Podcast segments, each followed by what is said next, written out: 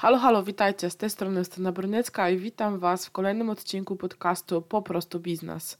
Dzisiaj będziemy zajmować się tematem odpowiedzialności oraz zakresu zadań prezesa zarządu, a tak naprawdę wszystkich członków zarządu, jeżeli jest ich więcej niż jeden.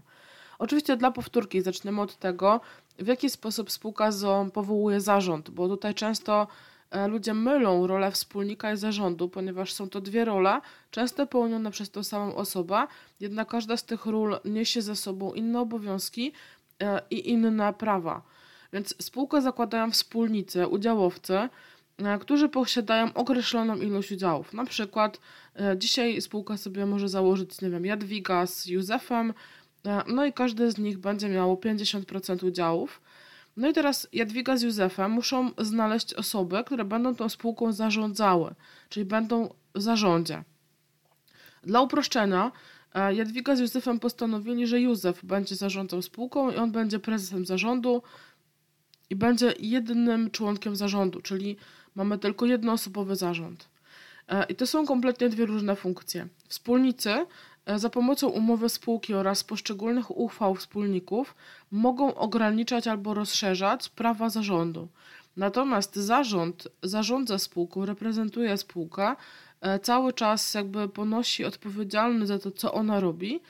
E, wspólnicy nie mają takiego prawa. Czyli nawet wspólnik nie może pójść do urzędu i reprezentować spółki, dlatego że nie jest osobą zarządzającą. To może zrobić tylko zarząd. Oczywiście zarząd może udzielić E, pełnomocnictwa e, wspólnikom, jeżeli są to różne osoby. Więc tutaj warto podkreślić, że wspólnicy i zarząd są to kompletnie dwie różne role, e, co nie znaczy, że nie mogą pełnić ich te same osoby. No i dochodzimy do hasła odpowiedzialność zarządu. Bardzo często mówi się o tym, że spółka jest z ograniczoną odpowiedzialnością. Nie mylić spółka bez odpowiedzialności. Gdyby w waszej spółce wydarzyła się jakaś czarna historia i spółka traci e, płynność finansową w wyniku, nie wiem, złych decyzji biznesowych, czasami ktoś zapomina zapłacić faktury, no zdarzają się różne historie, e, więc stracicie płynność finansową. Teraz, jeżeli nic z tym nie zrobicie, bo będziecie uważali, że sobie poradzicie, że wyjdziecie z tego, że e, kontrakty kolejne pokryją wam straty, no to podejmujecie pewne ryzyko.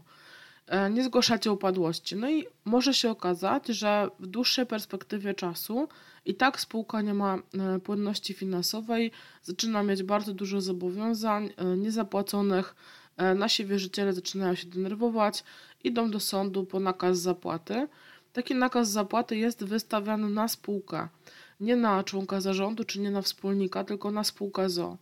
W tym momencie spółka jest niewypłacalna, więc załóżmy znowu czarną historię, że nie zapłaci tego zobowiązania. No co dzieje się dalej? E, po dłuższej e, historii z komornikiem, komornik ostatecznie będzie musiał wydać decyzję, że taka egzekucja jest nieskuteczna, czyli spółka jest najnormalniej w świecie niewypłacalna.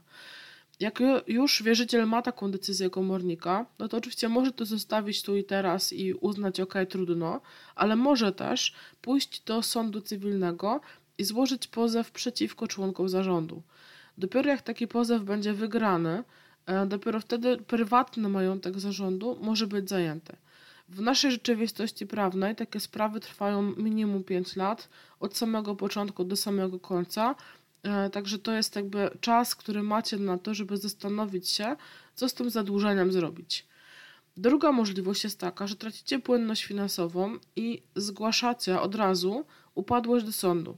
Czyli zgłaszacie upadłość spółki. Jeżeli zrobicie to w odpowiednim terminie, odpowiedni termin to jest 30 dni od daty utraty płynności finansowej, to jesteście zwolnieni z finansowej odpowiedzialności wobec wierzycieli, co nie oznacza, że nie będą Was ciągali po żadnych fantastycznych instytucjach i pytali o różne trudne tematy. Natomiast e, upadłość zgłoszona w terminie zwalnia zarząd od odpowiedzialności finansowej. No i w końcu przejdźmy do tego, co może zarząd, czego nie może, co może prezes zarządu, czego nie może. E, więc to, co jest ważne, to jeżeli macie więcej niż jednego członka zarządu, czyli na przykład jest prezes zarządu i członek zarządu, to jeżeli są jakieś zadłużenia, to oni odpowiadają za nie solidarnie.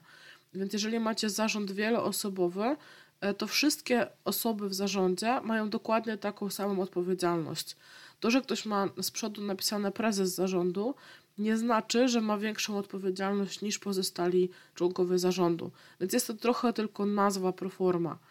E, prezes zarządu jest taką ładną nazwą, którą e, często, zna, często lubimy i używamy jej w stopkach, w mailach, na wizytówkach itd. Tak druga sprawa, że często ludzie mm, spisują podział zadań pomiędzy członkami zarządu, czyli na przykład nie wiem, jeden członek zarządu odpowiada za sprzedaż, drugi za produkcję, trzeci za marketing e, i wydaje im się, że jeżeli jeden podejmie błędną decyzję, to na przykład nie wiem, ktoś, kto zajmuje się produkcją, zakupi za dużo półproduktów i przez to spółka popłynie, to że tylko on będzie odpowiadał. E, można próbować się bronić w taki sposób przed sądem, natomiast prawdopodobieństwo, że to się uda, jest bardzo małe, dlatego że zarząd mimo wszystko zawsze odpowiada solidarnie. E, wyjątkową sytuacją są błędy rachunkowe, błędy księgowe, kiedy często zlecamy księgowość do biura rachunkowego i zawierzamy temu, że ktoś, ktoś na tym zna, to robi.